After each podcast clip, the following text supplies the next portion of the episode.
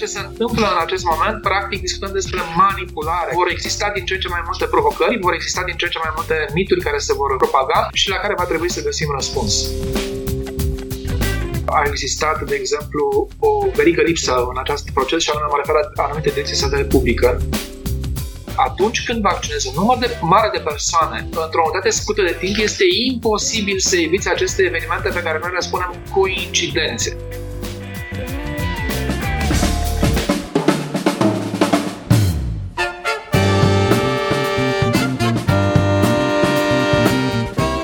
Timpul prezent cu Adela Greceanu și Matei Martin.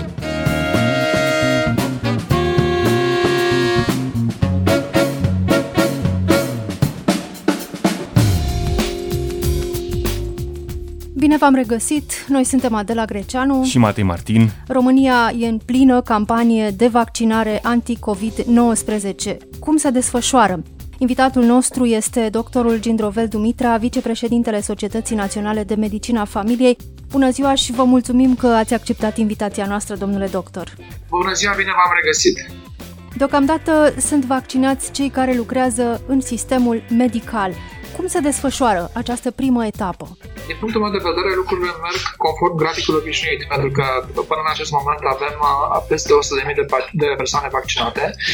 Asta înseamnă medici, asistente, infirmiere și alt personal care lucrează în sistemul medical.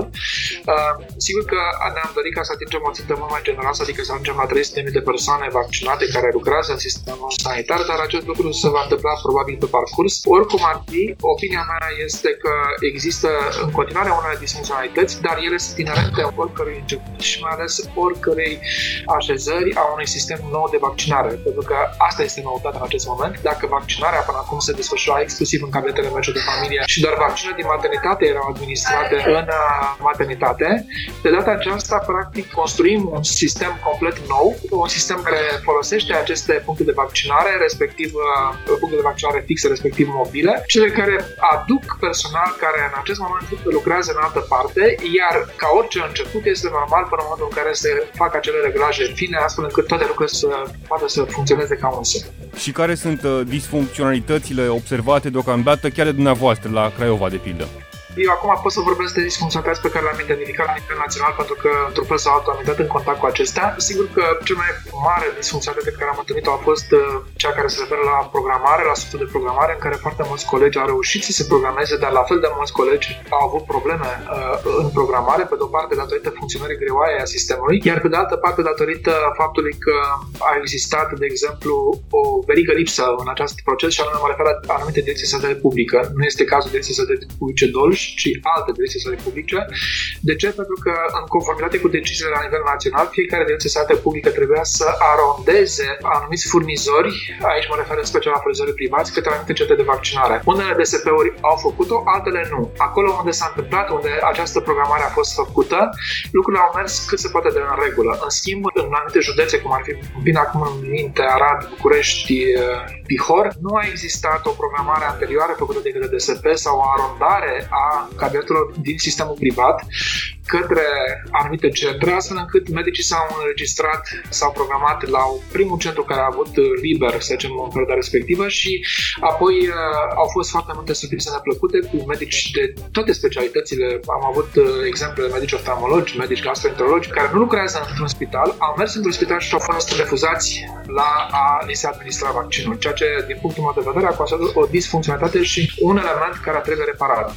Sperăm că săptămâna aceasta lucrurile să meargă mult mai bine practic suntem în a doua săptămână a acestui an în care se vaccinează și toate asperitățile pe care le-am întâlnit în uh, prima săptămână și anterior să dispară. Dar, încă o dată, suntem în construcția unui sistem nou și, într-un fel sau altul, uh, problemele acestea sunt uh, elemente caracteristice oricărui început, dar care trebuie să se rezolve. Apropo, dincolo de chestiunile de logistică sau de programare, mai rămâne de rezolvat și încrederea în vaccin. Cum este la dumneavoastră la spital, printre colegii dumneavoastră, câți s-au vaccinat, câți vor să se vaccineze și câți nu? În praxisul în care lucrez eu în localitatea Sadova, județul Dolj, tot uh, personalul cabinetelor C4, cabinetul MC de familie și nu numai, este vaccinat în acest moment. Nu au fost vaccinate persoane care au suferit de boală curând și au preferat să mai aștepte. În rest, acceptarea aici, repet, unde eu unde desfășor activitatea, este aproape de cea normală, dacă putem spune că cea 100% este normal. Avem date, de exemplu, la nivelul județului Dolj, vreau să vă spun că Colegiul Mediilor Dolj, împreună cu Universitatea de Medicine și Farmacie din Craiova și Academia de Științe Medicale Filiala Craiova, am realizat încă din 21 uh, decembrie un webinar pe parcursul a șapte ore în care am adus toate elementele care trebuie să știe un medic, deci am adresat în special medicilor, astfel încât decizia de vaccinare să fie una informată. Și uh, vreau să vă spun că rezultatele din punctul meu de vedere sunt foarte bune, pentru că în rândul medicilor, practic, acceptarea vaccinării este foarte înaltă. Mai avem în continuare probleme la nivelul jurisdictor și la nivelul asistentelor, în special din spital, dar și a personalului auxiliar, care înțelege mai greu, să zicem, mecanismele fine din punct de vedere patogenic care sunt folosite de către acest vaccin. Cea mai bună soluție pentru dumneavoastră rămânând în continuare încrederea pe care trebuie să aibă în medici cei care deja s-au vaccinat. Opinia mea este că deja a parcurs mai bine de 10 zile, 14 zile chiar din momentul în care am început să vaccinăm.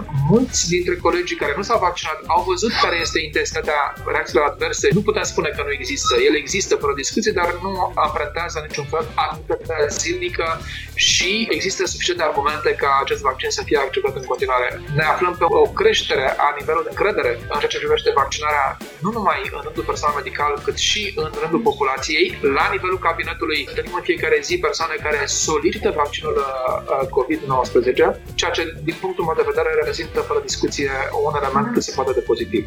Știți, domnule doctor, când uh, citești presa, vezi în primul rând cazurile cu reacții adverse, mai ales cele foarte severe. Evident, ele reprezintă un procent foarte mic în uh, comparație cu numărul mare de imunizări. Care sunt reacțiile adverse pe care le-ați întâlnit dumneavoastră în apropierea, în mediul dumneavoastră? Am să vă spun la mine, cel puțin ceea ce mă privește, am avut, să zicem, o ușoară senzație de amețeală, dar amețeala este prea mult spus.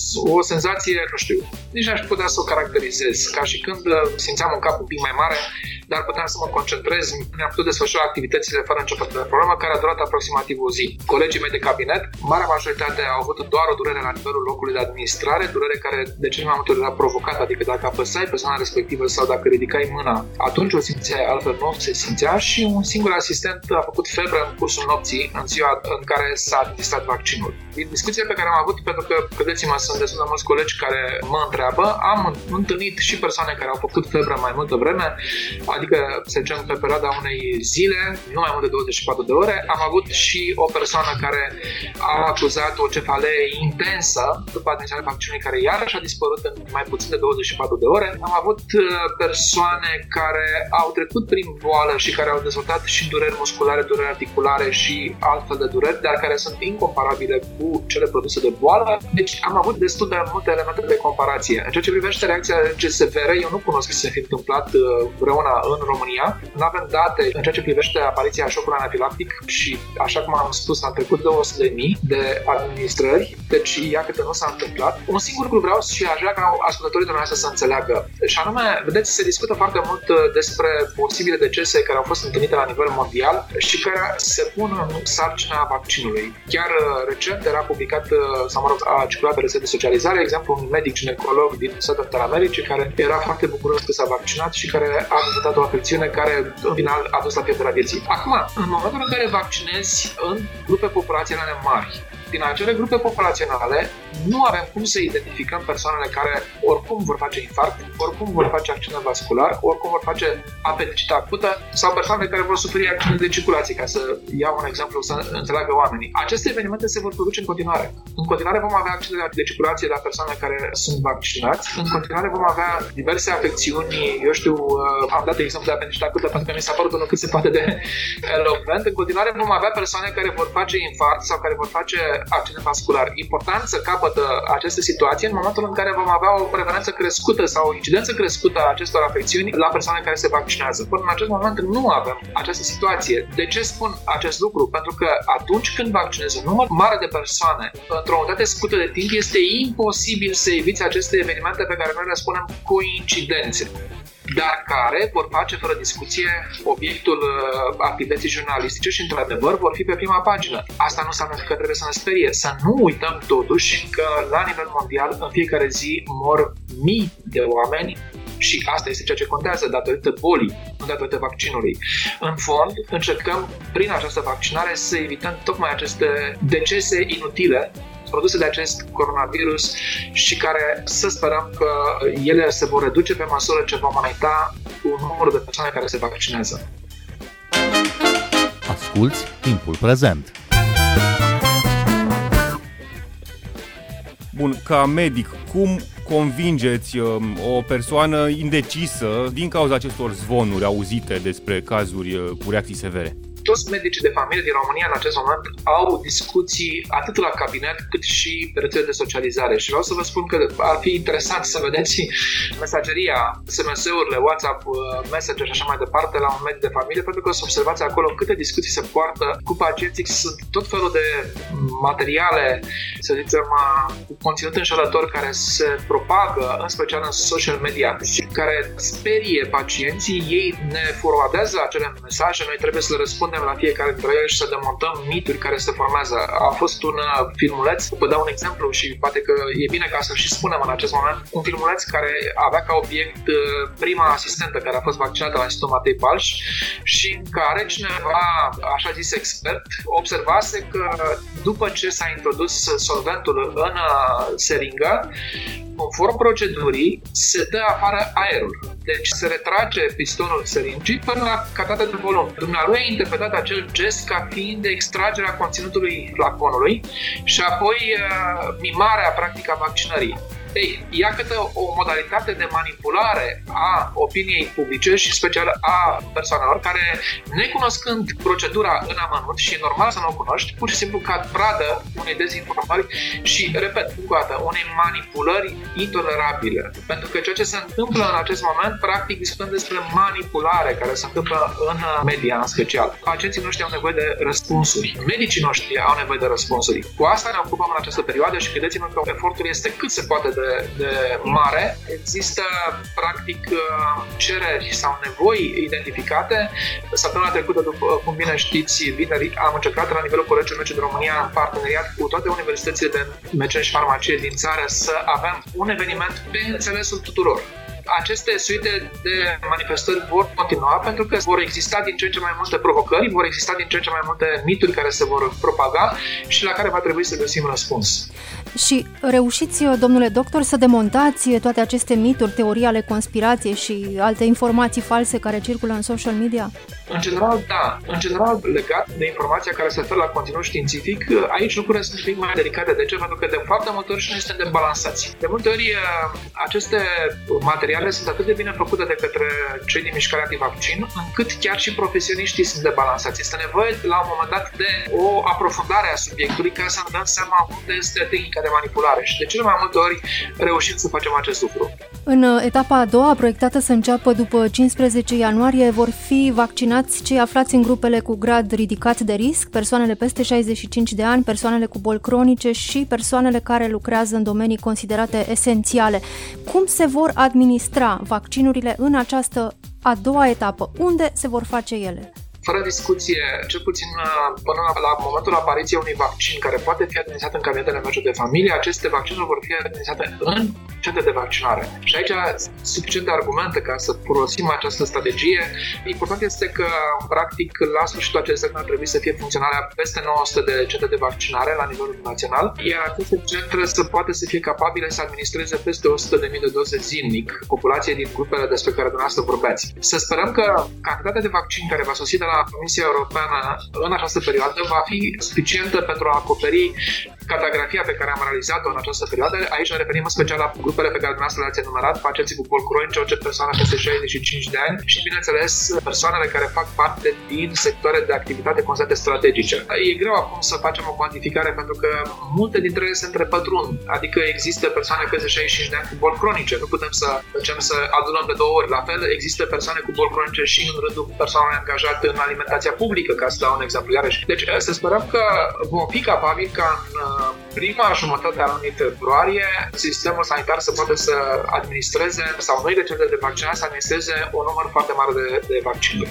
Aici sunt două chestiuni, domnule doctor. În primul rând e vorba de cantitatea de vaccinuri disponibile în România la un moment dat și apoi capacitatea statului de a organiza aceste centre și de a vaccina populația pe baza stocului de vaccin. Cam care este echilibrul aici?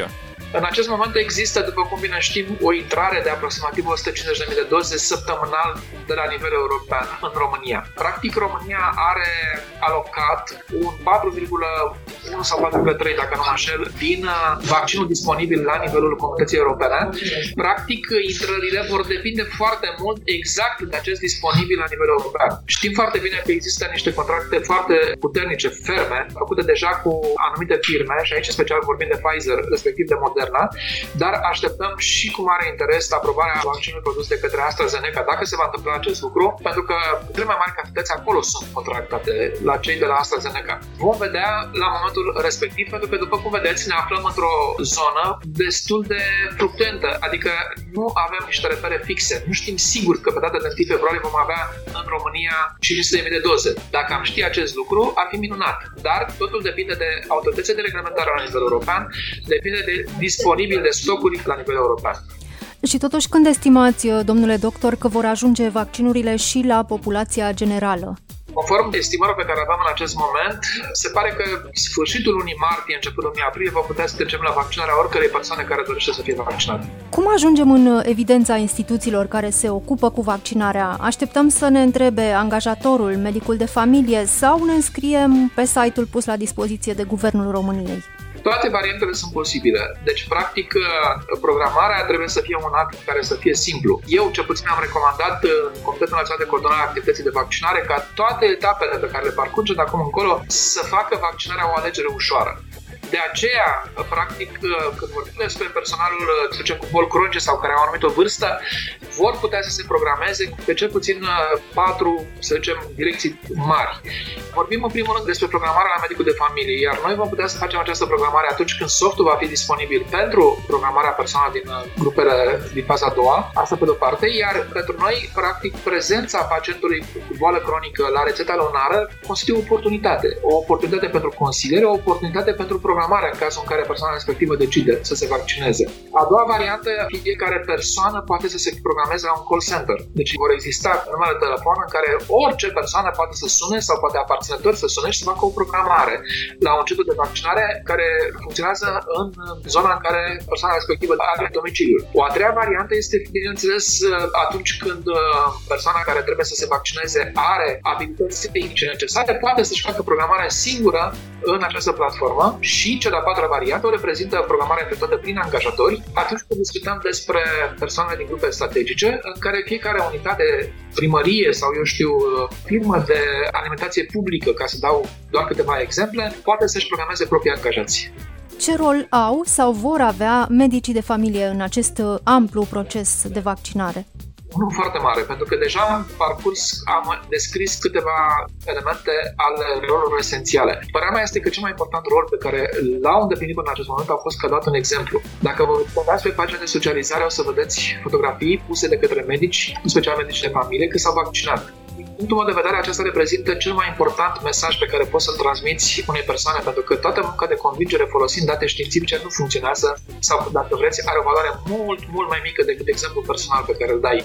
Ori, repet încă o dată, deja observați pe rețele de socializare, probabil dacă vă căutați medicul de familie sau dacă vă căutați diverse persoane pe care le cunoașteți, să observați că fie și-au pus un banner cu I am vaccinated sau, eu știu, uh, fotografii în momentul în care s-au vaccinat. Un al doilea rol foarte important va fi acesta de consiliere a pacienților care trebuie să vaccineze, despre care vorbeam puțin mai devreme. Un al treilea rol va fi cel de urmărire a reacțiilor adverse, adică gândiți-vă că în momentul în care se vor vaccina, într-un centru de vaccinare, reacții adverse apar la un interval de 10, 12, 24 de ore, poate chiar pe parcursul primei săptămâni. În acel moment, primul telefon pe care trebuie să-l dea este la medicul de familie sau prima adresabilitate va fi la medicul de familie. Deci noi va trebui să consiliem pacienții în ceea ce privește intervenția pe care trebuie să o aibă. Totul va depinde de fiecare situație în parte. Și nu în ultimul rând, medicii de familie vor avea un rol foarte mare în administrarea vaccinului. Pe de o parte, ca parte a echipelor care se vor constitui la nivelul centrului de vaccinare, bineînțeles, cine dorește, va fi o activitate pe bază de voluntariat retribuită de către statul român și în momentul în care va fi disponibil uh, un vaccin care poate fi păstrat în frigidele noastre, în cabinetele noastre, în acel moment orice persoană se va putea vaccina la cabinetul medicul de familie împreună cu familia la fel cum se întâmplă acum pentru vaccinul gripal.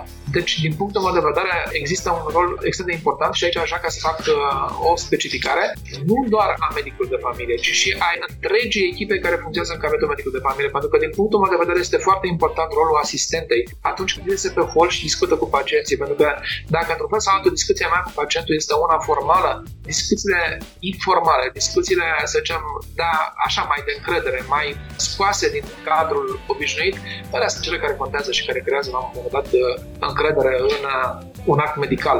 Deci am uh, nominalizat poate cu, cum să vă zic așa, cu răutate doar asistenta, dar mă gândesc acum la personal auxiliar, adică la infirmiere, la femeie de servicii care lucrează în camerele noastre. Ele, practic, au un rol cât se poate de important. Am văzut la un moment dat o intervenție propusă într-una dintre țările europene în care, pentru a crește acceptarea la vaccinarea HPV, au fost instruite manicuriști floristele și coafezele. Poate că ar trebui să facem și noi în acest moment să avem o astfel de direcție de acțiune, pentru că, repet, încrederea se câștigă în cele mai non-formale situații. Domnule doctor, cine nu e recomandat medical să se vaccineze? În acest moment avem o recomandare clară, o contraindicație clară la persoane care au suferit un șoc anafilactic la un vaccin, adică la prima doză, din fericire că nu este cazul până în acest moment în România sau la una dintre componentele vaccinului. Aceasta este singura contraindicație absolută. De aici mai departe urmează o serie de contraindicații relative, adică o persoană care are o boală acută mai ales în societate de febră, va trebui să amână vaccinarea. Persoanele care au o anumită imunosupresie, iarăși va trebui să amână vaccinarea până la un moment dat. Persoanele însărcinate vor trebui să aștepte vaccinarea după ce nasc și există iarăși câteva discuții vis-a-vis de persoane care alăptează și care pot alege să se vaccineze chiar și când alăptează, pentru că datele pe care le avem în acest moment nu arată niciun fel de legătură sau, mă rog, de transmitere a vaccinului sau anumitor componente ale vaccinului la fări. Deci, din acest punct de vedere, avem un profil de siguranță destul de bun. Ceea ce vă spun în acest moment vorbesc despre date care sunt obținute din studii. Vor conta foarte mult și datele care vor veni din viața reală, pentru că, după cum bine știm, avem un număr mi se pare de 34 de milioane de doze administrate până în acest moment la nivel mondial iar aceste date contează foarte mult pentru că ele reprezintă practic aplicarea vaccinului în întreaga populație, nu doar uh, la populația selectată așa cum se întâmplă în studii. Domnule Gindrovel Dumitra, vă mulțumim pentru interviu. Noi suntem Adela Greceanu și Matei Martin. Ne găsiți și pe platformele de podcast. Abonați-vă la Timpul Prezent pe Castbox, Apple Podcasts și Spotify. Cu bine, pe curând! thank you